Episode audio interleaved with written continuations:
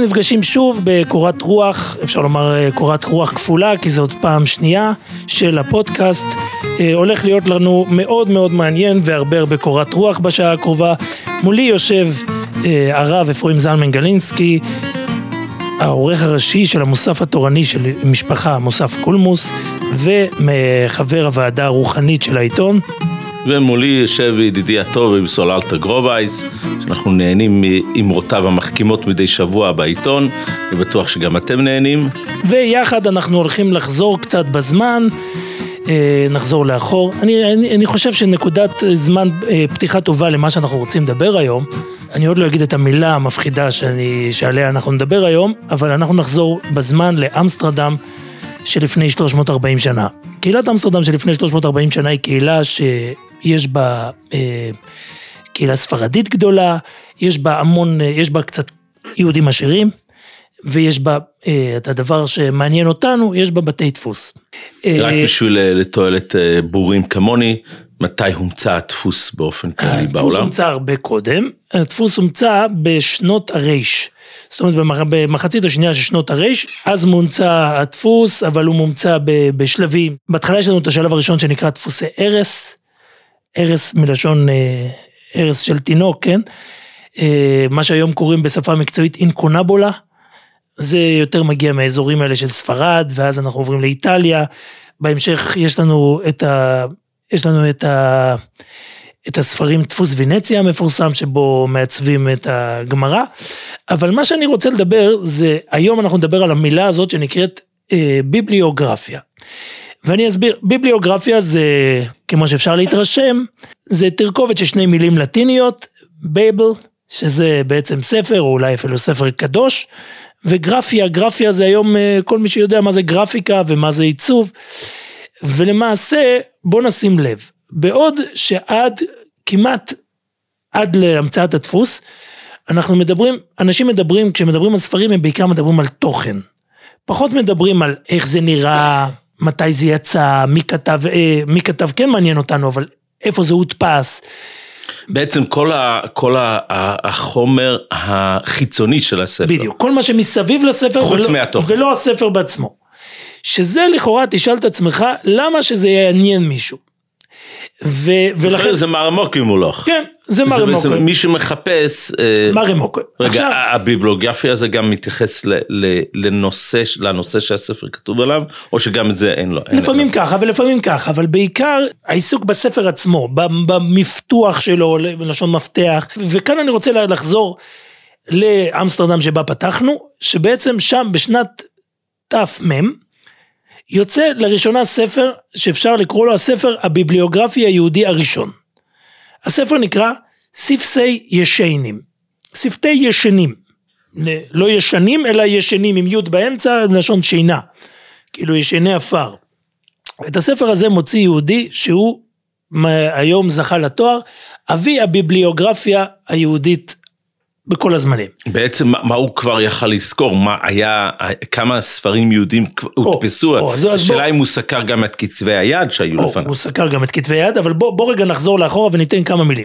מדובר ביהודי שעונה לשם הרב שבתאי, באמצע יש לו כינוי משורר, ועוד כינוי שזה בעצם משורר בגרמנית, בס. שבתאי משורר בס, לפעמים מוותרים על המשורר, לפעמים רק שבתאי בס. עכשיו, אני מתאר לעצמי שהרב גלינסקי מכיר אותו יותר מהעובדה שהוא נמצא בכל חומש, הפירוש שלו שנקרא שפתי חכמים. ספסי חכומים זה פירוש שהוא יושב על פירוש רש"י ואנחנו עוד רגע נדבר גם עליו וננסה... אגב, לה... מה שיש לנו בחומשים שלנו זה לא הפירוש המקורי שלו, זה איקר ספסי נכון, חכמים. נכון, שזה כבר תקציב. מי שבאמת רוצה ליהנות מהפירוש שלו צריך להסתכל ב, בספרים ש, שמכילים את אה, י"א פירוש רש"י. נכון, נכון. ששם נכון. מופיע ספסי חכמים במלואי, נכון. שם התענוג הגדול נמצא שם. מה שמעניין באיש הזה זה ש... שהוא לא כזה תלמיד חכם גדול, בכל אופן לפי מה שאנחנו יודעים, כמו שהוא מוכשר ויוד... ומבין טוב על ספר ומבין טוב איזה ספרים הציבור צריך וילכו. עובדה שעד היום אנחנו משתמשים בספר שלו מה שהרבה גאונים בתקופתו לא זכו. רב אלתר, בדיוק הנקודה הזאת שעורכת עכשיו, זה הקדמה נצרכת לפני שאנחנו מדברים על האיש עצמו. כי ברגע שאנחנו מדברים על בן אדם שזכה להנחיל לרבבות, איזה רבבות? לכל תפוצי ישראל את האהבה וההעמקה של דברי רש"י, אנחנו חייבים לקחת את זה בחשבון, לפני שאנחנו בכלל יודעים שום דבר על החיים של הבן אדם הזה. אז אה, צריכים לזכור, האדם הזה, זכויות רבות יש לו בהנחלת לימוד רש"י בעומק בכל אז, הדורות. אז רגע כמה מילים אני אנסה לתת סקירה קצרה על האיש הזה מי הוא. מדובר בילד שנולד בפולין, 40 שנה לפני שהוציא את הספר, שנת תא. הוא נולד בעיר שנקראת קליש, זאת עיר מאוד מרכזית בפולין. המשפחה כבר נקראת בס, והכישרון של המשפחה הוא כישרון מוזיקלי. עכשיו, אה, באותם שנים, יש, לה- באותן שנים הגאווה של המשפחה היא לא הוא, לא שבתאי, אלא אחיו רבי ינקב, ש, שבספרות הוא מוכר אה, רבי ינקב שטרימרש, שהוא, שהוא למעשה מקובל גדול, אני שם יש הערה, לנו ספרים ממנו? אין לנו ספרים ממנו, ואני שם הערה בסוגריים, יש איזשהו דיבור על שבתאות בהקשר שלו, אבל בואו נעזוב את זה. כשהוא בן 15, פולין חוטפת פלישה של השוודים, השוודים מגיעים מ... הם מתפרצים, בעצם אז שוודיה מוקמת, ומי שיודע, גם רב נפתולי כץ מתאר אה, טרגדיה עם השו... גם, גם הוא מתאר טרגדיה. סמיכס חכמים? סמיכס חכומים, גם הוא מתאר איזה בעיה שחטפו אותו, אם אני לא טועה, אני לא זוכר עכשיו, שחטפו אותו, אני חושב, כילד השוודים. השוודים עושים בלאגן בפולין, הרבה נאלצים לברוח, ומה שקורה למשפחת בס, שאבא שלהם, רב שבתאי, אה, רב, רב, אה, רב יוסף, אני רואה פה, רבי יוסף הוא אבא של רב שבתאי, הוא נהרג, השם ייקום דמו, והילד שבתאי היתום מצליח לברוח יותר, אה, יותר אה, למעלה, הוא מגיע לפראג, שם הוא מתיישב, והדבר היחיד שיש לו להציע זה את הקול היפה שלו, אז הוא נהיה חזן, נהיה משורר, בבית כנסת האלטנוישול המפורסם של פראג, ו... וכאן הוא גם יש מתחיל... ויכוח אם זה על תנאי או על תנוי, דהיינו חדש ישן, או בית כנסת שנבנה על תנאי. בוא בוא נסביר, אלטנוי, הבית כנסת אלטנוי שול זה למעשה בית כנסת שקיים עד היום, אולי גם עליו צריך ללכת את הדיבור בכלל על קהילת פראג, אה, המהר"ל התפלל שם, מה שאנחנו יודעים. עכשיו אלטנוי שול אה, בפשטות זה שלוש מילים. אלט, אלט אה, ביידיש זאת ישן, גם באנגלית אני חושב, נוי זה חדש, נאי, אה, ניו מה שאנחנו מכירים, ושול, זאת אומרת הבית כנסת חדש ישן בתרגום מסוים, אבל הרב גלינסקי מעיר שיש כאלה שאומרים שזה אלט, על תנאי, זאת אומרת כש, שכשבנו את הבית כנסת אז עשו בו תנאי, או יש בזה מנהג עד עצם היום הזה, כדי להתיר שינה בבית כנסת, אכילה בבית כנסת. הוא מגיע לאלטנוי שול, הוא משורר, אבל בשעות הפנאי מסתבר שהוא לומד. וכאן אנחנו מגיעים לכישרון הגדול שלו, שזה בעצם, הוא מתחיל ללמוד, הוא לומד גם לימודי חול, הוא, אנחנו יודעים שהוא שולט טוב בלטינית, ברומית, שזה השפה המדעית של התקופה, והוא נהיה איש ספר במובן הרחב של המילה, הוא מתחיל לסחור בספרים. כשהוא מתחיל לסחור בספרים, אה, מטבע הדברים, בשנים ההן אתה לא יכול לשבת בבית ולסחור בספרים, אתה צריך להסתובב בעולם ולסחור בספרים, וזה, בתקופה ההיא זה מאוד קריטי בשביל הידע שלך, ככל שאתה מסתובב יותר בעולם, הרי אין לך שום אינטרנט, אין לך שום מידע אחר על העולם, אז ככל שאתה מסתובב בעולם, נחשף ליותר אתה ספרים. נחשף כמו- ליותר והידע שלך גדל. הוא למעשה, אה, ב... ב... שהוא בן 28, הוא מוציא, אכפת לו מאוד, רואים את זה כל הזמן. בקהילות ההם יש שתי קבוצות של אשכנזים וספרדים. ומאוד אכפת לו, הספרדים מטבע הדברים בשנים ההן ודאי, אה, יותר מלומדים בנושאים של דקדוק, בעוד שהאשכנזים יותר לומדים אה, פלפולים, בפרט בשנים ההם בפולין, אז הוא, הספרדים יותר מסודרים ורב שבתאי מאוד מתלהב מהשיטה הספרדית והוא מוציא ספר שבמעשה הספר הזה נקרא באר מוישה, זה לא ספר שהוא כתב, זה ספר שבו הוא מנסה לתרגם את, ה, את המילים הקשות בחומש, הוא מנסה לתרגם אותם ליידיש. שוב פעם, זה מיזם, והוא מוסיף להם אה, כללי, כללי דקדוק. עד היום אנחנו יודעים שהאשכנזים אה, די מזלזלים בנושא של דקדוק. לפעמים מדלגים רש"י של דקדוק וזה, אז הוא ניסה לתקן את זה. הספר הזה מוכר שלו? קוראים לזה באר מוישה, זה לא ספר שלו, זה, זה ספר, ספר של המדקדק, מוישה שרטילש. שהוא תלמיד של רב חיים, אח של המהר"ל. כלומר, אנחנו יודעים, ספר, ספר החיים יש מרב חיים. ובתקופה הזאת הוא מתחיל לעסוק בדבר של, שעליו אנחנו מדברים. הוא מתחיל להכין את החיבור הראשון בעולם, שזה בעצם יהיה חיבור הראשון בעולם היהודי, צריך להגיד, יש נוצרים כמה שנים קודם, שמוצאים כאלה דברים, שמרכזים ספר שבעצם יעשה מפתחות, זה בעצם אפשר לקרוא לזה קטלוג. ותשאל את עצמך, למה שבן אדם יטרח לקנות קטלוג? מה, מה טוב בזה? אז במקום לשאול את עצמך, אתה פשוט יכול לפתוח את הספר. אה, זה נקרא דפוס אה, מאוד מהודר, אבל אתה יודע, עברו מאז 350 שנה, 340 שנה. מסתבר שאין הרבה ביבליוגרפים בעולם, וזה לא מאוד עניין הרבה אנשים, ולא יצא חוץ מעותק אחד, וצילמו את זה כמה פעמים, אבל זה לא באמת, אה, אף אחד לא טרח. לא עשה מזה כסף. הוא, יכול להיות שבשעתו הוא כן עשה כסף, כי המטרה שלו הייתה לעשות כסף. עכשיו, וכאן יש לו משהו... אבל איך עושים כסף מספר אחד? קודם כל אנחנו כבר תיארנו למעלה שהוא הוציא ספר אחד. מאוד שימושי על... על לא, ב... אבל הספר, הקטלוג הזה שאתה מדבר עליו. הקטלוג שהוא מתחיל, הוא למעשה מבין שהקטלוג הולך לתפוס. ו... וכאן הוא עושה, הוא כותב בדף השער של הספר, אתה כותב את דף השער, אז כבר בדף השער הוא עושה מה שקוראים להם טיזרים. הוא רוצה שאתה תקרא את מה שזה, אז הוא כותב לך, בדף השער, שוב שים לב, כתוב ששפתי ישנים, ומתחת כתוב, ואחת היא שאלתו, ואותה הוא מבקש, המחבר, מאת כל איש אשר על דלתות הספר ינקש, שוב חרוזים, שיקרא בראשונה ההקדמה כולה, ויראה תועליות הספר יקרים מכל אבני סגולה. זאת אומרת, הוא אומר, אני מתחנן אליך, לפני שאתה נוגע בספר, תעשה טובה, תעבור על ההקדמה, ואם אתה עובר על ההקדמה, אתה תבין למה אתה צריך את הספר הזה. אוקיי, אז עכשיו גירית אותי מה, מה כתוב בהקדמה. ואז, ואז אתה מדפדף, יש שם איזה 20 הסכמות. וההסכמות הללו בשנים האלה זה מאוד נדיר. כי ההסכמות הללו מגלות לך כמה, כמה האיש הזה הספיק בקילומטר. הוא למעשה עובר, הוא מתחיל מוורמייזה שזה בדרום מערב גרמניה, הוא עובר לפולין. הוא מגיע זה, ועד עד לקצה השני, זאת אומרת, הוא נוסע מרחקים ובכל מקום שהוא מגיע הוא אוסף הסכמות, אבל אתה צריך לשים לב, אנחנו יודעים לקרוא הסכמות, ואנחנו רואים שאף אחד לא מאוד יוצא מהכלים לתאר אותו כגאון או משהו זה, כן מתארים אותו כאח של המקובל, אבל לא, לא, לא, אף אחד לא יוצא מגדרו. ואז אנחנו מגיעים ל... הוא, הוא שם כותרת, הכותרת של הספר, כאילו פתיח, הוא כותב ברוך הבא בשם השם צבקות, הוא פונה לקורא, לקרוא הקדמה בעיון כל תיבה ואות. אז הוא, שוב הוא ממשיך, ראיתי בכמה ספרים שהמחברים משביעים בשמות הקדושים שלא יקרא הקורא בספר עד שיקרא הקדמה. אבל אני לא ככה, אני רק רוצה שאם בן אדם עובר, אז אני מתחנן אליו, אם נא, מצ... כן, אם נא מצאתי חן בעיניך, אל נא תעבור עד שתקרא הקדמה מתחילה ועד סופה. כי בזולתה, זאת אומרת, אם לא תקרא את ההקדמה, יהיו לך, אה, יהיה לך ספר זה כדברי ספר חתום. אתה לא תבין מה קורה. בקיצור, וכאן הוא מתחיל לתת לנו למעשה עשר סיבות למה אנחנו צריכים להחזיק ספר שהוא קטלוג. והדבר הראשון הוא ממש אה, מיסטי.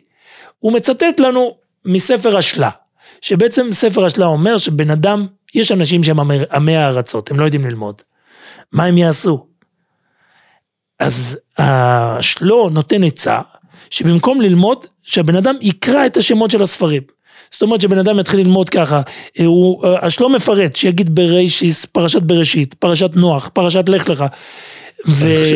נדמה לי שבחסידות ברסלב עד היום נכון, יש, נכון, יש כזה נכון, מנהג. יש ספר שהוציא שנקרא שמות הצדיקים. בעצם זאת אומרת השם של הצדיק. בדיוק. אגב לאחרונה ראיתי שגם בריז'ן יש דבר כזה, לגבי האבא של הרבי סול מריז'ן, רב שולם אה, מפרוביץ'. שולם שכנה מפרוביץ'. כן, אז יש איזה סגולה בריז'ן של להזכיר את השם של רב שולם שכנה כל מוצאי שבס כדי שיהיה עוד דברי תרא בשמו, ואם אתה לא יכול דברי תרא זה להזכיר את השם, או להזכיר אפילו את הבנקל שהיה בבסמדרה שלו. וואו. אז תדע, זה לא רק בברסלב. אבל זה שלו, זה כמה שנים קודם, ו- ומה, אבל השלו אומר, לא, לא, לא מספיק להזכיר. צריך להזכיר את השמות, והוא קורא לשמות ונפשה, וצריך, ונפשו חשקה בהן, הוא צריך לרצות ללמוד אותו, מה הוא יעשה שהוא לא יכול, הוא בוכה על שאינו מבינם. אם בן אדם יושב וקורא את השמות ובוכה על שהוא לא זוכה להבין אותם, אזי הוא מרוצה לפני השם יתברך, ויזכה לזה בעתיד לבוא. ויש עוד תנאי, ובתנאי שיסייע בכל כוחו לעזור לאותם המבינים בהם. זאת אומרת, לא, אם אתה לא זכית משתייך, להבין, בעצם אם אתה לא זכית להבין, דבר ראשון תבכה על זה שאתה לא מבין, ת, תדע, תכיר את כל השמות שאתה לא זוכה להבין, ותבכה שאתה לא זוכה להבין, והכי חשוב, ת, תעזור לאלה שכן מבינים. יש דבר מאוד מעניין מה שאתה אומר, שאומר, עצם העובדה שהבן אדם, גם אם הוא לא יכול לעבוד את הקדוש ברוך הוא בצורה האופטימלית, אבל עצם העובדה שהוא רוצה לעבוד את הקדוש ברוך הוא, זה כבר יעלה לו לזכות. פעם שמעתי מאחד מרבותיי דבר מאוד מאוד דומה, שמה אבוידס השם של בן אדם שנתקע, לא עלינו, במקום שאסור לערער בדברי תרא. הוא נתקע שם שבת שלמה, הוא לא יכול, לא יכול לצאת. מה אבוידס השם שלו שם? אוקיי. אז אותו אחד אמר, להצטער שהוא לא יכול לצאת למוטט. על זה, על זה, זה כבר מחבר אותו לא לתרא. יודע אם הרב מכיר, יש מרב שלמה קלוגר, ואנחנו שוב סוטים לדברי תורה, סוטים, אה, רגלינו מוליכות אותנו לדברי כן. תורה, אבל יש מפסק, המאזינים ימחלו לנו. כן, בזה. יש פסק מרב שלמה קלוגר, מהמם. שאני ראיתי את זה פעם בחוכמה שלוימה, שבן אדם נמצא במקומות שאסור לערער בדברי תורה, הוא יכול לערער בייחוד השם. ומי שמכיר... הרב וולבה, המשגיח הרב וולבה היה אומר שמותר לערער בעניוני אמונה. פילי-. אבריה ודברים כאלה, דבר, זה בעצם מעניין, אותו זה. מעניין, וזה. בכל אופן, השלו אומר, אחרי כזה זה, לכן אומר השלו, שכל בן אדם, הוא מציע שכל בן אדם יעשה לעצמו לוח, שירשום על עצמו, שירשום שם את כל השמות של כל הפרשיות, של כל הספרים, ו... ולכן גם, עכשיו, השלו ממליץ את זה גם לבן אדם שהוא תלמיד חכם, אבל יש ספרים שהוא לא מגיע אליהם, לכן לפחות שיקרא את השמות. פש, זה חידוש גדול. זה זה חידוש כאילו, אני לא ראיתי את השלו בפנים, וצריך לראות אותו בפנים כדי לראות מה ציטוט מהשלו ומה, ומה, ומה רב שבתאי מוסיף. בכל אופן, אז הטעם הראשון הוא טעם בעצם, מיסטי. אה, כן, על דרך הקבול. עכשיו, אז, אז הוא אומר, למעשה בן אדם צריך לדעת כל דבר, אה, לדעת כל דבר, ולכן בשביל זה כביכול הוא התחיל את המיזם הביבליוגרפי שלו, למעשה שיהיה לך מפתח שתוכל לקרוא את כל השמות. ו, ומה שזה, שהוא אומר, מה שמצחיק, הוא אומר, אל תתמל שכתבתי דברים שאפילו תינוקות של בית רבן יודעים, כמו סליחות, מחזורים, תפילות ופיוטים. תשמע את התירוץ, ושוב שים לב לק- לקטלוגים. אשיב על זה, אם לפני האשכנזים הם גלויים וידועים לפי שמנהגם הוא, אבל הספרדים והלועזים זה, זה, הם לא יודעים, ולהפך. למי שאין את המנהג, זאת אומרת, אתה מכיר מחזור אחד, אבל הספרדי לא מכיר את המחזור הזה, לכן אני צריך לכתוב לו שיש זה, וגם להפך, אתה לא מכיר את המחזור של הספרדי. זה, זה הטעם הראשון. הטעם השני, אה, החידוש היותר גדול הוא לפי מה שהוא אומר, שיעלה לי לזכות, שאני אגיד בפה שיש מחזור ספרדי שאני לא מכיר. זהו. עכשיו הטעם השני, זה כבר, זה כבר, זה כבר שנינו יכולים להבין, הוא בשביל הפירושים, זאת אומרת זה שאתה יודע שיש מחזור, אתה יודע שיש פיוט, אבל אין לך מידע איפה תוכל להשיג פירוש של זה, לכן אני אביא לך, אה, לכן אני אביא לך, תדע שהספר קיים, ממילא שהספר תוכל קיים. לחפש אותו. עכשיו אני לא, לא אפרט עכשיו את כל העשר תועלות, אבל התועלת השישית מאוד שבתה את ליבי, שהיא אנשים כמונו שמתעסקים בכתיבה יודעים את זה, כדי להרבות קנאת סופרים. אני רוצה שתדע, אתה עוד לא הספקת לכתוב, אבל ההוא וההוא הספיק, וכבר יש הרבה ספרים, וככל שתראה שיש יותר, אתה תרצה לכתוב יותר, וזה, אני רוצה לקחת את זה, את מה שאתה אמרת עכשיו, קצת, כן. קצת, אה, קצת הצידה, נסטה טיפה טיפה, אבל אה, יש סיפור נפלא מאוד. ראיינו פעם לפני אה, שהתחלנו את הקולמוס כן. במהדורה החדשה שלו, אז ראיינו יהודי יקר מאוד שגר בירושלים, קשה להאמין שעדיין יש אדם כזה שנמצא איתנו, שהיה כמו בן ממש לשרדי אש. אומרת, זה הרב יעקב היה- יחיאל ויינברג. לא היה לו ילדים, והוא אומץ, השרדי אש אומץ בזקנותו על ידי משפחת ויינגורד, כן, ו, ואבי המשפחה נהרג בתאונת דרכים, תאונת רכבת, כן. והרב ויינברג אימץ בעצם בחזרה את המשפחה, כאילו הוא גידל את הילדים, הוא בעצם עמד על חינוכם, והילד הזה שקוראים לו אפרים, אבא ויינגורט, חי היום פה בירושלים, והוא ממש כמו בן, אתה נכנס אליו הביתה, אתה מרגיש שהשרידי אש חי. הוא ממש, הוא חי את השרידי אש, מויסר נפשוי להוציא דברים של השרידי אש לאור, והוא סיפר לנו סיפור מופלא מאוד, ממש מזכיר את הנקודה שאתה מדבר עליו, ש, אש פעם נסע ברכבת ב, ברוסיה באיזשהו מקום, והוא לא ידע רוסית טוב. והוא היה צריך אה, לרדת באיזושהי תחנה, והצורה שהוא הציג את השאלה לאנשים ברכבת, אה, גרמה לכך שהם אמרו לו תשובה לא נכונה. זאת אומרת, אז הוא ירד בתחנה הלא נכונה. שזה אסון. והגיע לאיזשהו מקום מלא גויים, והכניסו לו מכות רצח כנראה, עשה קונס נפושס ממש, וגמלה בליבו ההחלטה שהוא הולך ללמוד רוסית. כדי, כדי שלא יקרה מה שקרה okay. לו. אוקיי.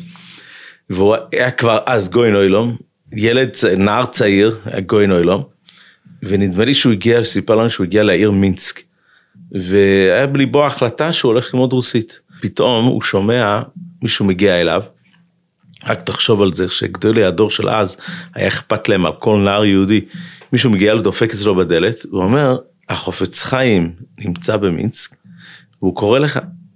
הוא אומר, נפל לי הלב, רק, רק מהדבר, מה החופץ חיים רוצה ממני? אומר, אני נכנס לחדר, והחופץ חיים קם בפניי, כשראיתי שחופץ חיים קם, עוד יותר נפל לי הלב. נדמה לי שהוא אמר שחופץ חיים תפס אותו ביד והתחיל לבכות, הוא אמר לו, אתה צודק, בוודאי, צריך ללמוד רוסית, בגלל שסקונס נפוש, הכל טוב ונכון. אבל תראה כמה ספרים יש, יש קצויס ואבני אלוהים ושב שמייצה, ואם אנשים מוכשרים כמוך לא ילמדו אותם, אז מי ילמד אותם? בשביל מי זה נכתב אם לא בשביל אנשים כמוך?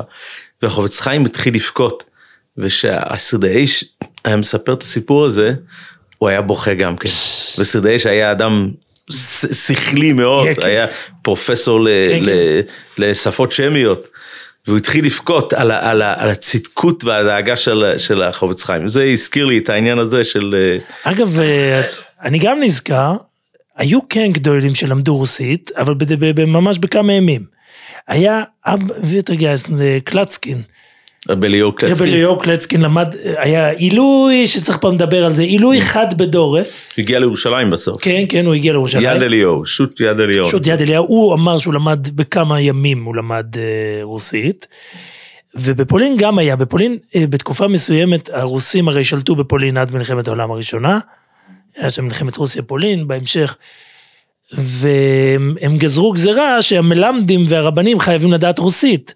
אז זו הייתה צרה גדולה, ולא כולם ידעו מה לעשות עם זה, אבל אני יודע למשל הרב אשלג, רבי יהודה לייב אשלג, בעל הסולם, הוא היה והוא למד בתוך שבוע רוסית והוא נבחן. סתם זה זה, אבל בוא, עכשיו אני רוצה לתת לך עוד טעם שמיני שהוא מביא, הרב שבתאי משורר, למה אתה צריך לדעת שמות של ספרים?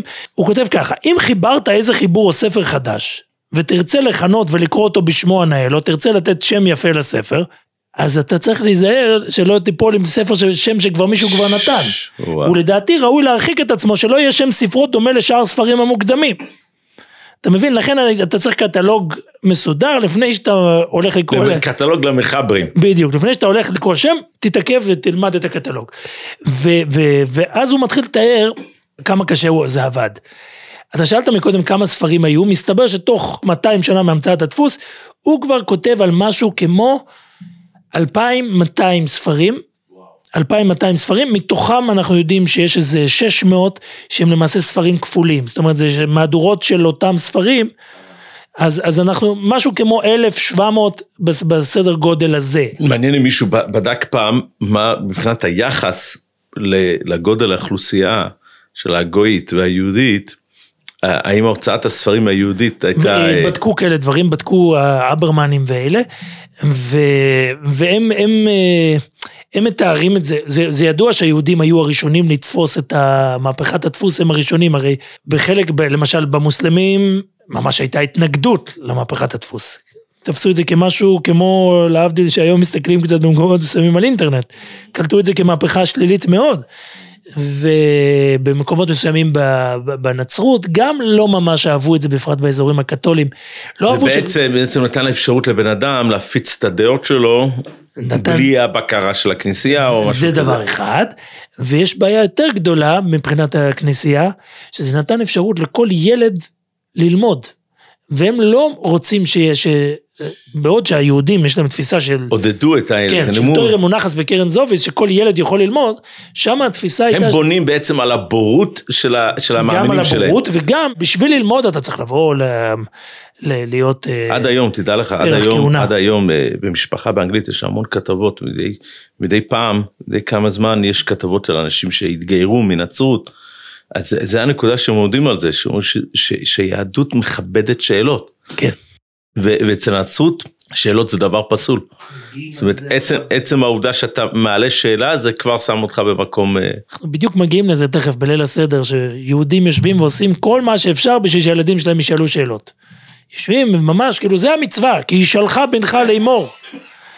אה, בכל אופן, רב שבתאי מתאר את העבודת איסוף, איך אתה מגיע, אנחנו הרי מדברים בימים שאין בהם תוכנות, ואין בהם, ואתה הקטלוג הראשון בעולם, אז אתה צריך להסתובב בכל הספריות, הוא מביא שמות של הספריות, איפה הוא היה, והוא היה בקהילה של פראג, בקהילה של אמסטרדם, הוא, הוא, הוא כן נוקט שבבית המדרש של הספרדים, אני חושב שזה קיים עד היום, בית המדרש עץ חיים, אני לא הייתי באמסטרדם, בוא נאמר עוד לא הייתי, ובוא נקווה שיום אחד נקפוץ. יש שם, אני מבין שזה עוד קיים עד היום, אני לא יודע אם כל הספרייה במלואה, אבל uh, הוא מדבר על זה, והוא מדבר גם על הספרייה של, של אחד הגבירים, שהוא היה שם. והוא זאת אומרת, כן, הרעיון הזה של ספרייה אצל גבירים היה נפוץ כבר אז כן, כן, בזמנו. זה תמיד היה נפוץ. זה, זה לא התחיל מהרשש או... אה, הרשש שרק נדע, זה שטרשון בווילנה. כן, ודאי, לא, כן. לא, לא, לא הרשש התימני, כן. הרשש האשכנזי הליטאי. שזה היה הספרייה המפורסמת של אה, יהדות ליטא, כנראה. עכשיו שים לב כמה, כמה הוא מכוון לקהל. הוא אומר, הוא אומר, וכדי שיהיה הספר מוכן, מובן לכל אחד, אני לא הולך לכתוב אותו בכתב רש"י כמו שהיה נהוג באותן שנים, אלא אני הולך לכתוב אותו בכתב מרובע. ועוד דבר, הוא גם יודע שהספר שלו הוא לא שלם.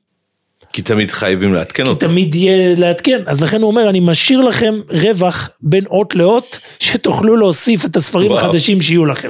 קיצור. יש פה מדריך שימושי, זה מאוד מצליח, תוך שנה, באותה שנה זה כבר מתורגם ל, ללטינית.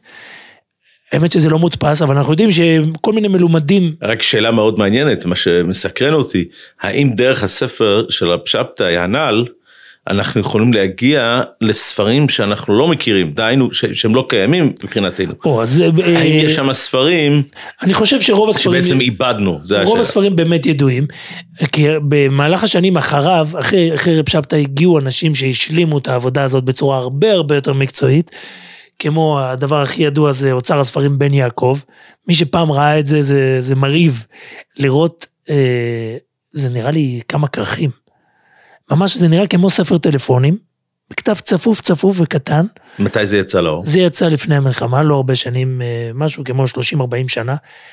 ושם פשוט מופיע כמו ספר טלפונים, שם של ספר, לידו באיזה שנה הוא יצא, איפה ואיך, איזה גודל. בגור יש צילום של הספר הזה, האדמו"ר הכי, אספן הספרים הכי גדול שהיה בגור, רמז. עם רמז, ודאי. עם רמז, יש בכתב ידו, הוא, הוא לוקח את הספר הזה של בן יעקב, שזה שוב כמו ספר טלפונים, עובר עליו, פה ושם, והוא מציין מה יש לו, מה אין לו. לא, פה ושם יש תיקונים. הוא אומר, זה לא נתפס שמה, זה נתפס שמה. ויש אחד הדברים המשעשעים זה שיש ספרים שהם לא כשרים, ספרים של קראים או זה, אז הוא מוחק.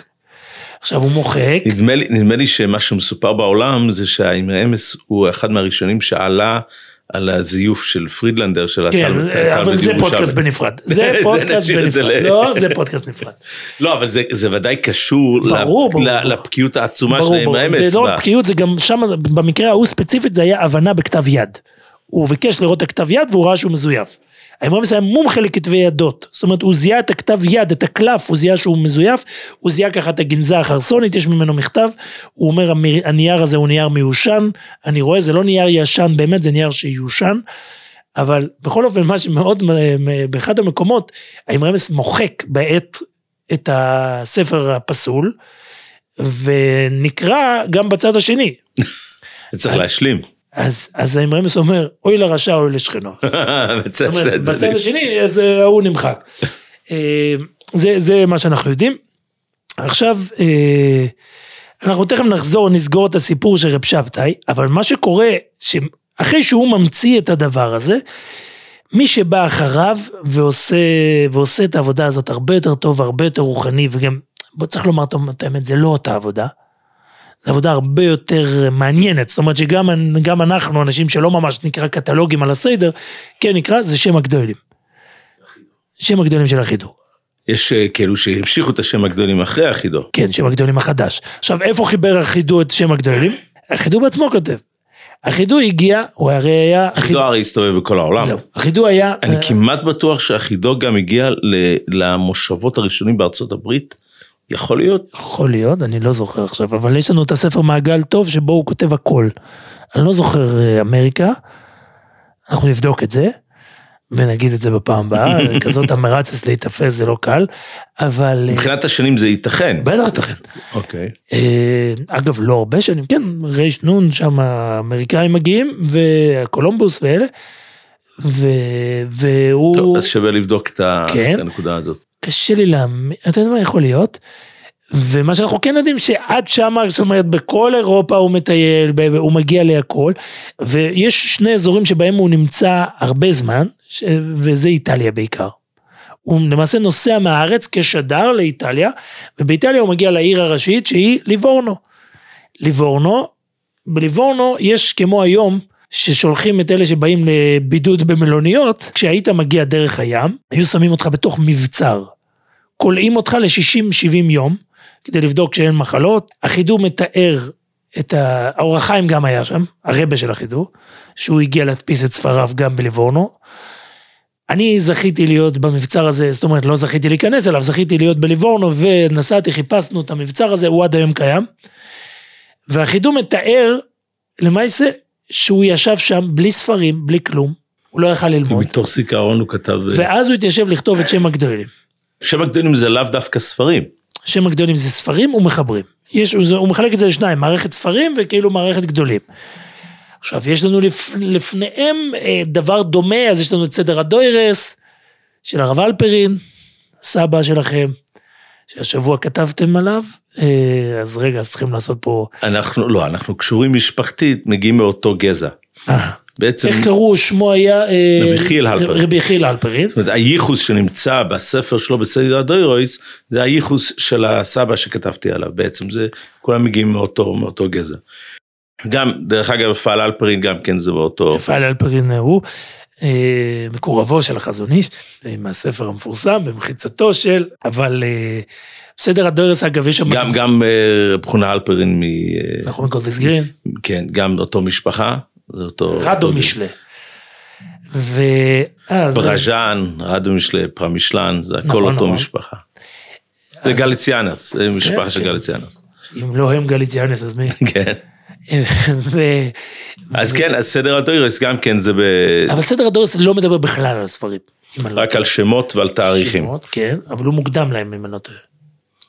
אה, סדר הדוירס, שנייה. בוא נחשבן. גם את זה אנחנו צריכים לחשבן. אה, בכל אופן, מה, ש, מה שמעניין זה עצם העיסוק. העיסוק הזה, למעשה העיסוק בגופן, בחיצוניות של הספר, היא לא דבר זר ליהודים. צריך לזכור, אה, יש לנו הלכות מפורשות על איך כותבים ספר תורה. זאת אומרת, יהודים תמיד היה להם מסורות איך כותבים, שזה צריך להיות יפה, שצריך למען ירוץ בו הקורא, כל הדברים הללו הם אה, דבר מאוד מאוד יהודי. עכשיו, אני מתפלא ומתלבט איתכם כמה באמת אה, אנשים גדולי ישראל ישבו והתעסקו בדברים האלו. במקצוע הזה של להתעסק, לדעת על ספרים, להכיר שמות של ספרים. אני פעם היה לי שיחה מאוד מאוד מעניינת עם... אה, זה, זה, זה דומה, זה לא בדיוק. כן. היה עילוי גדול מאוד שקראו לו רבי יצחוק ג'ימטרובסקי, כן, כן. שהיה ראשי בכל יעקב. והיה לי קשר מאוד מאוד קרוב איתו מהסיבה הפשוטה זה שאני למדתי בכולל שם ואני היה לי בא- באותם שנים אה, רכב והייתי לוקח אותו, הוא לא נתן לקחת אותו הביתה, אבל הייתי לוקח אותו רוב הדרך, מה שנקרא. אז אה, היה לי שיחה איתו ודיברנו על העובדה שברחונן וסרמן, בקויבץ האורץ, על איבומס, הוא, אה, הוא דן שם לגבי אחד מהראשונים, שהוא טוען שהייחוס של המוציאים לאור, שהכתב הזה, הכתב יד הזה שייך לאותו ראשון, זה בטעות. בגלל שרבי חנון מדייק מצד הלשון של הראשון, שזה לא מתאים לו. אז, אה, אז אמרתי לו ממש בהתפעלות, כאילו, תחשוב, בן אדם יודע, כאילו, אתה יכול לדעת, אם יראו לך רש"י או טויסוס, אתה תוכל לדעת מה רש"י ומה טויסוס, כי, כי ההבדלים הם מאוד מאוד ברורים, אבל אה, להבדיל בין הרשב"א לבין הרמב"ן או משהו כזה, זה כבר אה, ריטבו, וזה, זה כבר הרבה יותר מומחיות. אז שאלתי אותו, האם באמת יש עניין ללמוד את הדבר הזה, ללמוד סגנונות, אה, כי את, כידוע יש כאילו אנשים שכן מלמדים את, ה, את הנושא הזה. אז אמר לי, לא, זה דבר שבא לבד. ואז רבי יצחוק אמר לי על עצמו, שגם אני יכול להגיד לך, אם אני אסתכל על רישן, הוא היה אדם ענב מאוד, רבי יצחק ז'מטובסקי, אבל אני יכול להסתכל על רישן ואני יכול להגיד לך מי כתב אותו, בלי, בלי לדעת מראש מאיפה זה הגיע. אז, אז פה יש לך דבר מאוד מעניין, כי זה דבר שהגדולים ידעו אותו, אבל הם לא השקיעו בזה מאמץ. יש בזה משל מפורסם שה, שהנציב אה, אמר, נציב מוולוז'ין, נציב מוולוז'ין אמר שאחד מהמשכילים, שהיה מומחה מאוד גדול בדקדוק, הוא בא שאל את הנציב אה, שאלה בדקדוק, והנציב ענה לו בבקיאות עצומה, מתנ"ך, מכל מיני מקומות, יש לנו את העמק דובר של הנציב, אז הוא שאל אותו, איך זה שאני משקיע את כל החיים שלי על הדבר הזה, והרב שלומד גמרא כל החיים, הרב יודע את זה לבד. אז הוא, אז הוא אמר לו, נתן לו את המשל הזה, באיש חיל, מה כתוב? חגויר נוסנו לקנני. חגויר נוסנו לקנני.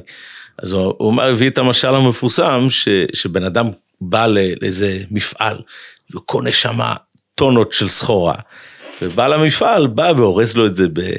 בקופסה יפה עם קשתות וכל מיני דברים, מביא לו את זה. אריזות מתנה. אחר כך מביא איזה שלפר אחד מגיע והוא קונה איזשהו דבר קטן. והוא אומר לבעל המפעל, סליחה, איפה האריזה היפה?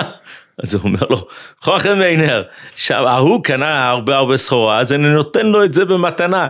אבל אתה, אתה, אתה בא לקנות איזה משהו קטן, אתה צריך להזיע בשביל, בשביל הדבר הזה, צריך לשלם בכסף מלא. זאת אומרת, מי שמשקיע את כל החיים שלו בתרא, בגמורה, אס החגויר, נוס נו לקנאי. החגויר זה כאילו העטיפה, זה נוס נו לקנאי, זה נותנים בחינם. המשל אגב, אה, אני זוכר אותו ממשלי המגד מדובנה. אבל אצלכם אוקיי. זה הכל אותו חיידר, אני חושב ש... לא, זה ליטה. כן, כן, כן.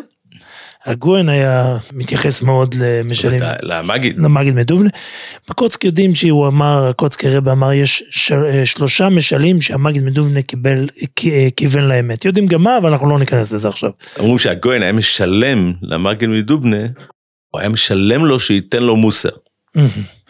אז אתה יודע שהשוור שלי, רבי יהודה פלאי, היה מאוד מאוד קשור לבחצקל סרנה. אז בחצקל סרנה אמר, אני יותר גדול מהגויין. למה? בגלל שהכהן היה צריך לשלם למאגים יהודו לתת לו מוסר. אבל אני, רבי יהודה שלי, הוא נותן לי מוסר בלי שאני משלם. כן, מה אני בחינם. אם רק ננסה לחשוב ולסגור את הסיפור של רב שבתאי, מה שקורה שתוך כמה שנים הוא מבין את הפוטנציאל המסחרי, ואז מה שהוא עושה, הוא מוציא... אני, אני מנסה להבין מי מהקהילה היהודית קנה את הספר הזה. אז זהו, שכל חובב ספר קנה את זה. מסתבר שהוא מכר מהדורה, ואני חושב שזה הודפס אה, בחייו. זאת אומרת, אולי אפילו הודפס עוד פעם. אבל, ואז הוא הגיע למיזם הרבה יותר מוצלח. זאת אומרת, יש לו עוד מיזם שהוא הוציא, שהספר, אני חושב שהספר נקרא דרך ארץ, אני לא רשמתי לעצמי פה. אה, דרך ארץ, הספר הזה הוא בעצם ספר מדריך ליוצא לדרך, כל ההלכות שהוא צריך, כל התפילות שהוא צריך, הוא מאוד מאוד מכוון אה, להיות תועלתי למעיין שלו. יש לו, זה למעשה היום קוראים לזה בז'אנר של ספרי עזר, ספרי עזרה עצמית אם נקרא לזה. אתה לוקח איתך ספר לדרך, אתה צריך שיהיה לך שם את התפילות, תפילת הדרך, תפילות ארוכות, זה, והלכות תמציתיות שאתה צריך, זה עוד ספר שהוציא. מה שהיום עושים ב- לפני החגים, מוצאים כן, אה, ספרים כן. שמכינים את כל מה שאתה צריך וזה לחג. הבנה של בן אדם. עכשיו, כש, כשהחוקרים, יש איזה חוקר ליטבק ש... ליטבק אה, בסוף ימיו הוא היה פחות ליטבק, אבל הוא למד בוולוז'ין ב- בימיו של המשורר, אה, הוא כותב עליו הרבה. קראו לו מנחם מנדל זלוטקין.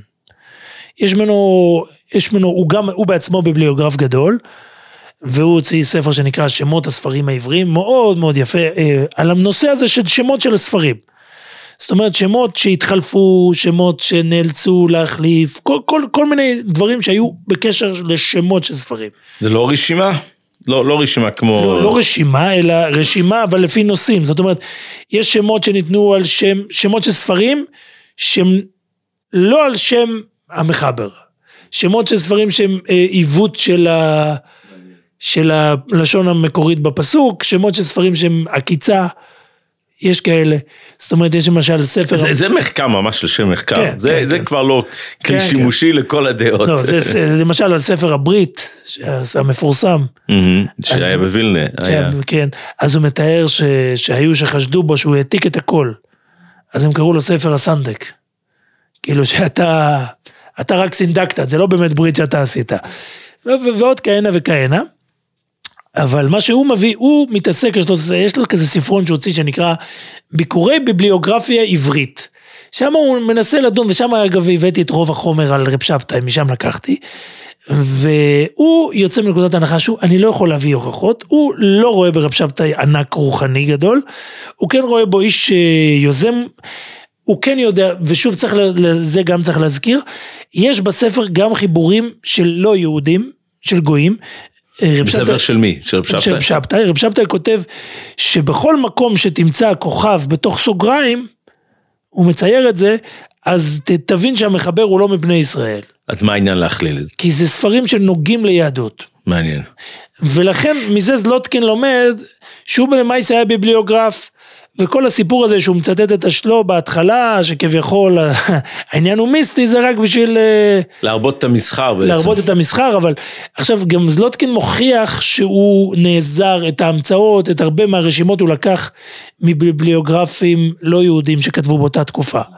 זה אנחנו לא יודעים. תראה, על מעלת האיש, בוא נגיד ככה, אה, העובדה שהפירוש שלו על התרא או.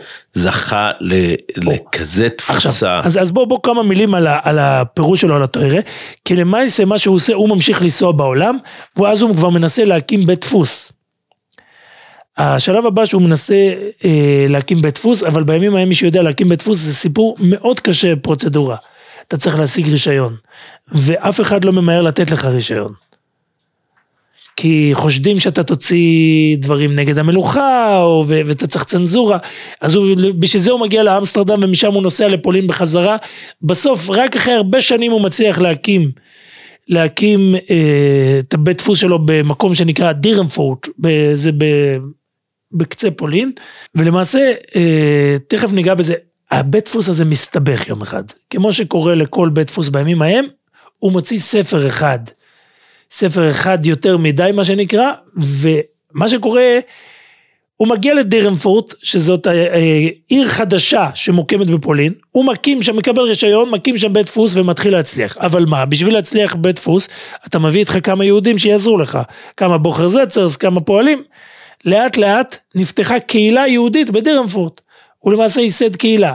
כשאתה מייסד קהילה אתה מעצבן את השכנים הנוצרים והשכנים הנוצרים מתחילים לחפש אותך ואז מתחיל ומכאן מתחיל אה, ברגע שיש לך סוינה, כבר כן, הדרך ואז קצרה. מתחיל אה, הלשנות ועניינים.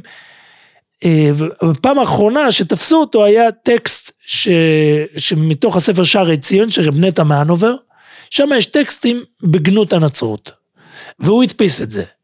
וכאן הוא, הוא והבן שלו, עוד סיפור, הבן שלו מסתכסך איתו, בסוף הוא זורק אותו מהבית דפוס ולוקח את זה ונהיה בעל הבית.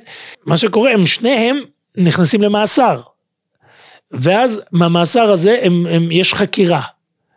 והחקירה הזאת יש לנו אותה עד היום, יש לנו את הפרוטוקול של החקירה, שאני פגשתי אותו בספר שנקרא אה, אוצר, אה, לא אוצר, אנשי הספר ואנשי המעש, יש ספר כזה, שחיבר אותו אברמן. אברמן היה ביבליוגרף נדיר, יש ממנו ספרים, אין גילוי קץ. נאות, שממש קרבה משפחתית מהדרגה הראשונה. באמת? באמת. הוא היה בן בית של הרב הלפרין שכתבתי עליו השבוע, והוא הוציא לאור את הייחוס של הרב הלפרין בתוך ספר שקוראים לזה יפה ענף, והוא הוציא לאור את הצבוע של הרב הלפרין, הוא היה... הוציא אין ספור ספרים, כן. הוא הוציא ספרים בעיקר בעניין אני דפוס. הכרתי אותו, אני הכרתי. אז הוא צריך. קראנו לו במשפחה מאיר, מאייר הברמן. כן, קראו לו מאיר ועוד שם, מאיר. אברום מאיר. אברום היה. גר ברחוב עזה.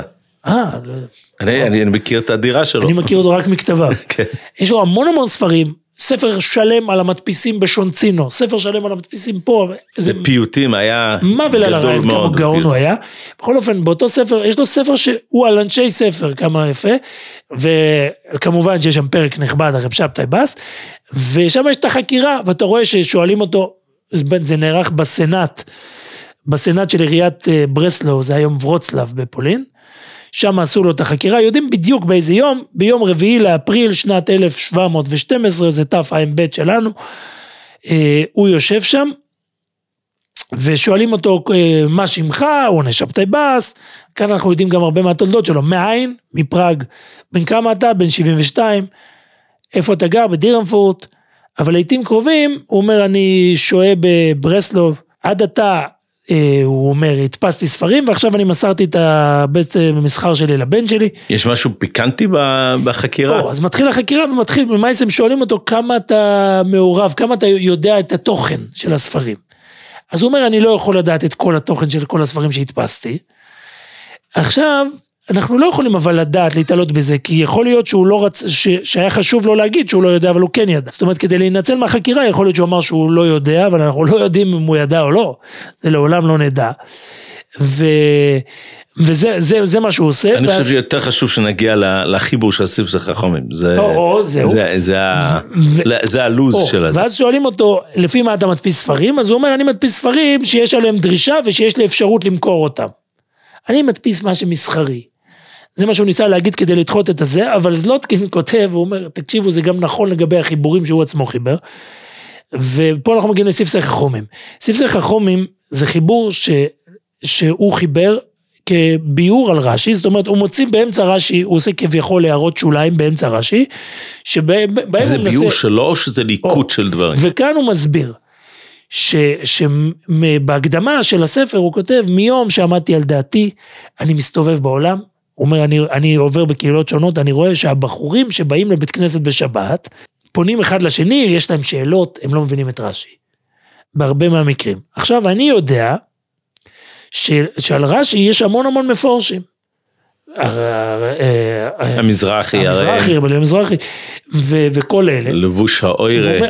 הבעיה של הבחורים האלה שאין להם את הספרים בימים ההם, פשוט הייתה בעיה טכנית.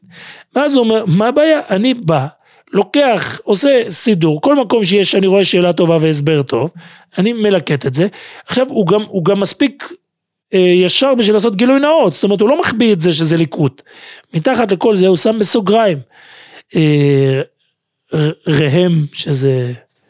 אבל ליאור אבל מזרחי. בכל מקום הוא, הוא, הוא מסדר את הדברים, וככה הוא הביא את ה, אחד הפירושים, ה, בוא נגיד הפרקטיים על החומש. אני חושב שזה זה בעצם הפירוש הראשון שאדם פותח כשיש לו שאלה על רש"י. כן. בלי שום ספק. כן. וכאן אנחנו רואים שמיזם טוב, זאת אומרת, לפעמים אתה רואה שהידע הזה שהוא על ספרים, עוזר לך גם לעשות ספרים טובים, אז אולי זה, זה טעם 11 שרב שבתאי לא ידע. אתם רציתם להגיד משהו על הרוגצ'ובר. או, אני רוצה, אני רוצה קצת להרחיב את הנושא. אז בוא בוא רגע נגיד שהיום היו קצת. או, היום אני רוצה, כן. רציתי רק קצת להרחיב את הנושא, אנחנו מדברים על אה, האם יש חשיבות בקטלוג ה- ה- הרשימה של הספרים, אבל בוא נשאל שאלה הרבה יותר בסיסית, האם באמת זה חשוב שיש ריבוי של ספרים? או, בוא נשאל, בוא נשאל, בוא נשאל שאלה כזאת. אז יש לנו את קהלת. או, אז, אז דרך אגב, אני, אני אתחיל- אתחיל, בהתחלה חשבתי להשאיר את זה לסוף, אבל נתחיל מהדעה הקיצונית. ישנם שחושבים שהמבול של המידע שיש לנו היום, לא רק המידע הגוי, המידע התורני שיש לנו היום בזכות המאגרים וכולי וכולי, זה לא ברכה. חסם סופר בתשובה, מעריך בזה, והוא ממש סבור שזה, שזה בעיה, מהפכת הדפוס, הוא כותב את זה מפורש. מעשה הדפוס, למעשה מה שהוא אומר, זה דחה. מה שהחסם סופר אומר, במשך השנים הייתה איזוש, היה איזשהו סינון. הכתבים, החיבורים החשובים נשמרו, היה לאנשים עניין להעתיק אותם. וככה אתה יודע, מה שהשתמר הרבה שנים ונתפס וחזר ונתפס, אז אתה יודע שזה חיבור חשוב. מה שלא נתפס הרבה, זה, אבל אומר, מי אז המציאו את הדפוס? כל חיבור הכי פשוט, שהוא לא מעניין אף אחד, נתפס ונשמר לדורות, ויש לנו קטלוגים שמקטלגים בחודם אח ספר חשוב, תנ"ך, עם איזה ספר שטותי שחבל באמת על הנייר. אז בעצם השאלה הזאת, זאת שאלה עקרונית לא רק בדרך הלימוד, זו שאלה בדרך הפסק. אנחנו יודעים שיש הבדלים קוטביים בין, בין פויסקים בדרך הפסק שלהם. אם, אם ניקח את, ה, את הקוטביות הכי גדולה, אז ניקח את החזון איש כפויסק, וניקח את עובדיה יוסף כפויסק. וההבדל הוא תהומי. ידוע שהחזון איש, נדמה לי חיים קניאבסקי סיפר שהחזון איש לא היה לו אפילו ש"ס שלהם בבית. וואו. שהוא, שהוא היה צריך אה, כרך מסוים, הוא הולך לבית כנסת לקחת משם את מה שהיה חסר מדהים, לו. מדהים. ו, והחזון איש ישב וכתב על כל התוירה כולו, בלי ספרים. תחשוב ש, שכל תוירס החזון איש זה מהמוח, זה מהמילוס הנוירו בתוירו ש, שהיה לו. ו, ו, והרב יוסף לעומת זה, להפך, להפך, כל התיאוריה של עובדיה יוסף זה, זה כמה שיותר לבוא ו, ולמצוא עוד מקור ועוד מקור ועוד מקור, ויתרה מזאת, הוא יפסוק את ההלכה לפי ריבוי השיטות אה, שננקטו לצד אחד של, של, של הסופק. זכיתי להיות בספרייה שלו, זה עדיין קיים, אפשר כן, להיכנס. זה מדהים, מדהים. עשרות. אלפי, והתיאור, איך שהוא ידע כל אחד איפה נמצא וזה, וזה זה גם מה שאומרים בזינדר השמיס. אז אה, לא, אז מה, מה שהזכרת את הרוגת שובר, אז אה, יש דבר, סיפור עצוב נורא, אבל, אבל יש, יש איזה מסר שגם אפשר ללמוד מזה, אם, אם נספיק להגיד אותו. אה, היה מקרה מאוד מאוד מצער בתקופה של אסריד האש, הזכרנו את אסריד האש קודם, כן. ואסריד האש כותב את זה, אני חשבתי שזה זה שמועות או סיפורים ששמעתי בעל פה, ראיתי שזה דבורים ש, שבכסובים של אסריד האש בעצמו, שאסריד האש כידוע הגיע מסלבודקה, ואחרי תקופה קצרה שהוא היה רב באיזושהי עיירה בפוילין, הוא הגיע עוד לפני המלחמות. ל... בית המדרש לרבנים. לבית המדרש של הרבנים. עכשיו, מטבע הדברים, בית המדרש לרבנים איפה? בברלין, בברלין. מטבע הדברים, שמגיע אדון גודל בסדר סדר גודל כזה, הוא, הוא, הוא לא מתמקד רק בהרצאת שיעורים ב, ב, בישיבה, הוא גם נהיה הפויסק המקומי. כן. ולצערנו, כן, היהדות אשכנז באיזשהו שלב הפוריות ההלכתית פחתה מאוד. פחתה מאוד, והיו צריכים בן אדם מבחוץ ש, שימלא את החלל, והוא הגיע לברלין ונהיה הפויסק אה, של כל האזור. והגיעה אליו שאלה מאוד מאוד עצובה של אישה שהייתה צריכה חליצה. והיו שתי בנים שיכלו לחלוץ, שתי אחים של בעלה שיכלו לחלוץ, אחד מהם לא עלינו אה, השתמד, והשני, אני חשבתי ש- שהוא נהיה חילוני, אבל כתוב פה שהוא היה בארץ רחוקה, אני חושב שהוא היה תקוע באיזשהו מקום ברוסיה, באיזשהו מקום לא יכל, לא יכל להגיע. והשאלה הייתה, האם מותר להסתמך על החליצה של. האח המשומד. של האח המשומד. עכשיו, אני לא נכנס כרגע לוויכוח ההלכתי. ביניהם, אבל רק אה, מלמעלה, מה שקרה שם, זה ש... שהסדרש סבר אה, בצד אחד מסוים, והוא הסתמך על הרמו ועל החסם סויפר, והרוגת שובר הבין פשט מהסוגייס בצד ההפוך. ו... והרוגת שובר כידוע היה חריף לשון בצורה קיצונית ביותר, והרוגת שובר אמר לו משפט כזה, אני אקריא לך את המשפט, זה מזעזע.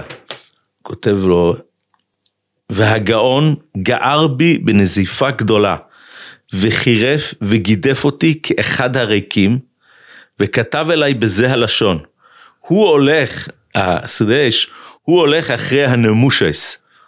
ככה, ככה הוא קרא לאחרונים. כן, כן. ואני אוי לך אחרי הבבלי והירושלמי. כתוב פה, סתם קצת דרך הלימוד של הרוגת שובר, זה שהרוגת שובר מבחינתו ללמוד תרא זה זה- בבלי וירושלמי. כן. לא, לא הספרים האחרונים. והספרים של האחרונים לא נגעו אליו בכלל. ואני לא חושב שהרב ויינברג סבר כמו הרב עובדיה יוסף, שצריך להסתכל בכל אחרון שיצא, אבל ודאי ש, שגדולי האחרונים, פויסקי האחרונים, בוודאי שצריך להתייחס. אבל אני חושב שזה זה סיפור שממחיש את ההבדלים התאומיים בדרך הפסק ובדרך הלימוד. אני רק, רק רוצה לסיים את הסיפור הזה אוקיי. ב- במוסר אסקל נוירו מויד. השרדי אש כותב, סוף דבר, אמרתי לבני, לרבני ברלין שמחויבים לשמוע לדברי הגאון. הרוגת שובר. כן, שהוא גאון הדור ואני כנגדו כקליפת השום. וואו. עכשיו צריך לדעת שהחזון איש אמר שהוא הוא הכיר רק אדם אחד או שתיים בדור שהם היו אנשי אמס ומוידים על האמס. ואחד מהם זה היה שרידי אש. אני חושב שזה היה בגלל הסיפור הזה. עכשיו הקטע העצוב של הסיפור, ועל זה יש ויכוח אם זה נכון או לא, זה שהסיפור נגע לבת של הרוגת שובר. יש כאלו טוענים שזה לא, לא שייך, שזה היה במציאות, אבל, אה, אבל זה, היה, זה היה ניסיון, נדמה לי, של הרב ויינברג, לה- להציל את, ה, את הבת של שובר הייתה בת אחת פה, כן, אני חושב שבעלה נפטר באמת. בפתח תקווה, בהרב ציטרון. הרב ציטון, פתח תקווה, כן. עכשיו, אני לא יודע אם זה נכון או לא, אבל... אה, אנחנו נבדוק את זה ונחזור לזה. אה, עוד, אה, קודם כל לגבי מה שהזכרתם עם רמז שהיה אספן ספרים אדיר מאז שהוא נולד, אז הוא, הוא היה מצטט, יש ספר שנקרא דרכי התלמוד, של רבי יצחק אה, כנפתון. ב- מ- מגורשי ספרד, הוא כותב אין חוכמתו של אדם מגעת אלא עד היכן שספריו מגיעים. עובדיה יוסף אהב לצטט כן, את הזה. כן, ורמז גם אהב לצטט, הוא גם מביא, ומי ש, שאין לו ספרים, עליו נאמר, והיו חייך תלויים לך מנגד. הוא גם, כמו כל בן אדם שיש לו ספרים, אני חושב שהוא גם כותב לא להשיל אותם, שזה לא, זה לא תמיד חוזר. אני חושב שאומרים משל על הדבר הזה, על הנקודה הזאת של למה החוכמה מגיעה מרוב ספרים, זה כמו אדם שמנסה ל... להגיע לאיזשהו מקום גבוה, והוא יכול לעשות את זה בכוחות עצמו, אבל אם מישהו שכבר נמצא שם בכובע הזה פשוט ירים אותו ולמעלה, הוא פשוט יגיע הרבה יותר מהר. אז אה, לנו שיש את הספרים שלפנינו, אנחנו יכולים להתבסס על החוכמה שלהם, זה, זה ההיגיון שעומד מאחורי הריבוי ספרים. מדהים, אני חושב שאנחנו יכולים עוד לשבת שבועות, יש לנו עוד, למשל, אחד אספני הספרים הכי גדולים שאנחנו יודעים שהיה זה רב דוד אופנהיים, הרב של פראג וניקלסבורג, והייתה לו, למה אני, למה אני מזכיר אותו? כי אחרי פטירתו הוא גם היה, הוא גם היה בשנים שאספו יותר כתבי ידות מאשר ספרים. היה לו ספרייה מאוד עשירה, מאוד גדולה. זה הרב שהיה ראש הסנהדרין של אה, לא, זה נפוליאון? רב דוד זיצן, אה, אוקיי. זיצנהיים. Mhm. ו- ורב דוד אופנהיים היה רב של ניקלשבורג, ממש רב, הוא אפילו הגיע עד ארץ ישראל, מינו אותו כרב לשם כבוד. אה, ויש ספר שנקרא ויקן דוד. והספר הזה למעשה, אחרי שהוא נפטר, כמה שנים אחרי שהוא נפטר, לא היה מה לעשות עם הספרייה. חיפשו קונה לספרייה. וכמו שקורה הרבה פעמים לכתבי ידות מאוד מפוארים, מאוד זה, מסתבר שביבליוגרפים מועטים הם, ולא היה מי שקנה. והם הוציאו קטלוג, קטלוג נקרא ויקן דוד, שבו יש בעצם מפורט כל הספרים שיש, שמוצאים למכירה. עד כדי כך ציפו לעשות שם כסף גדול. בסוף מי שקנה את הספרייה הזאת, זה ספריית אוקספורד, אוניברסיטת אוקספורד באנגליה. אז הוא קיים עד היום. ספריית הבודליאנה, שם יש עד היום כתבי ידות של רב דוד אופנהיים, הרבה, הרבה, זה מאוד ידוע, אני חושב שפה יש, בספרייה באוניברסיטה פה יש אה, צילומים של זה. אני רוצה לספר לך מישהו יותר קרוב לדור שלנו, זה היה הפתעה בשבילי, כי מבחינתנו האבני נזר, נראה לנו, אבני נזר היה חתן של הקוצקר. מבחינתנו, אם מישהו יגיד לך שמישהו שחי בסמוך לדור שלנו היה תלמיד קרוב של אבני נזר, שיאמר לנו קצת אה, מוזר, אבל לאחרונה התוודעתי לאיזה שם של גויין עוצום, שחי בהיחווה בבלטמור בארצות הברית, אושלגר, או, שקוראים לו מכואל פורשלגר, יצא ספר עכשיו, יד מיכואל, אה, יכול להיות. או מימיני מיכואל. ו- ומה שקראתי שם זה שהוא, אבא שלו היה אה, סוחר נדל"ן באמריקה, הביא אותו מאירופה, הוא היה חי בעניות נוראה באירופה, הביא אותו לארה"ב, חי על חשבון אבא שלו, ישב ולמד בארבע עמי של הלוכה, ואסף ספרייה ענקית בארצות הברית, אני לא מבין איפה בארצות הברית היה שייך, אולי זה ספרים שהוא הביא איתו מאירופה, אני לא יודע, אבל בסוף חייו הוא צבר ספרייה פשוט עצומה, וזה הועבר ליד הרב הרצוג, וזה הבסיס לספרייה של יד הרב הרצוג של אנציקלופדיה תלמודית. או, יש או. תמונה של הספרייה. חוץ מזה שהוא היה גויין אוילום, ממש אה, גדולי הדור בארצות הברית פשוט אה, רעדו מה- מה- מהגדלס שלו. נפטר לא הרבה שנים אחורה. ונפטר ב-1958, כן. זה לא הרבה שנים, והוא היה תלמיד של אבן. לא, איך זה קרה? כי הוא, הוא- אבן אליעזר, רוב התלמידים שלו היו אה, מבוגרים, אבל הוא בגלל שהוא היה ראש עילויי, הוא התקבל להיות תלמיד של אליעזר בגיל 14. אבל זה ועוד נפטר בתר"ע. זה לא כל כך מופקע. תר"ע. אתה אומר שהוא נפטר ב... הוא נפטר ב, ב, לפני 60 שנה, המחול פלושלג. זה לא, זה לא מופקע בכלל. לא מופקע בכלל. אבל לא, ש- לא שמענו תלמידים של אליעזר שכאילו חיים איתנו ב, בתקופה היו תלמידים האחרונה. יותר מאוחרים שזכרו את אבנר נזר. אה, שזכרו את... כן, הייתה פה בת... לא, זה נכדה. אה, רפפורט, בת של השם ישמיעאל, הייתה פה. אה, כן, זה מהמשפחה מבית וגן, כן. אה, אבל, אה, אבל זה גם, זה גם ספרייה אה, ידועה, זאת אומרת, אה, לא ידועה לנו, אבל ידועה לחוקרים. בגור מספרים שאמרמס כידוע היה נצלן זמן, מנצל את הזמן אחד בעולם. היה לו שיעורים של שלוש דקות, ממש הזמן היה מחושב, הוא כמעט לא דיבר שיחות חולין. הנושא היחיד שיכלו לשמוע אותו מדבר היה על ספרים. וסיפרו שפעם הגיע רב ליפה שווגר, עוד אושייה ש- שאספה מאוסייתן שלכם, גם אספן סוחר ספרים אדיר. וסיפרו שדיברו איתו, אני חושב שנקבו אז, ב... דיברו על שעתיים. אני חושב שאם אנחנו לא נעצור פה, אנחנו מגיעים לשעתיים. אז או שנעשה אה, יום אחד המשך לזה, או ש...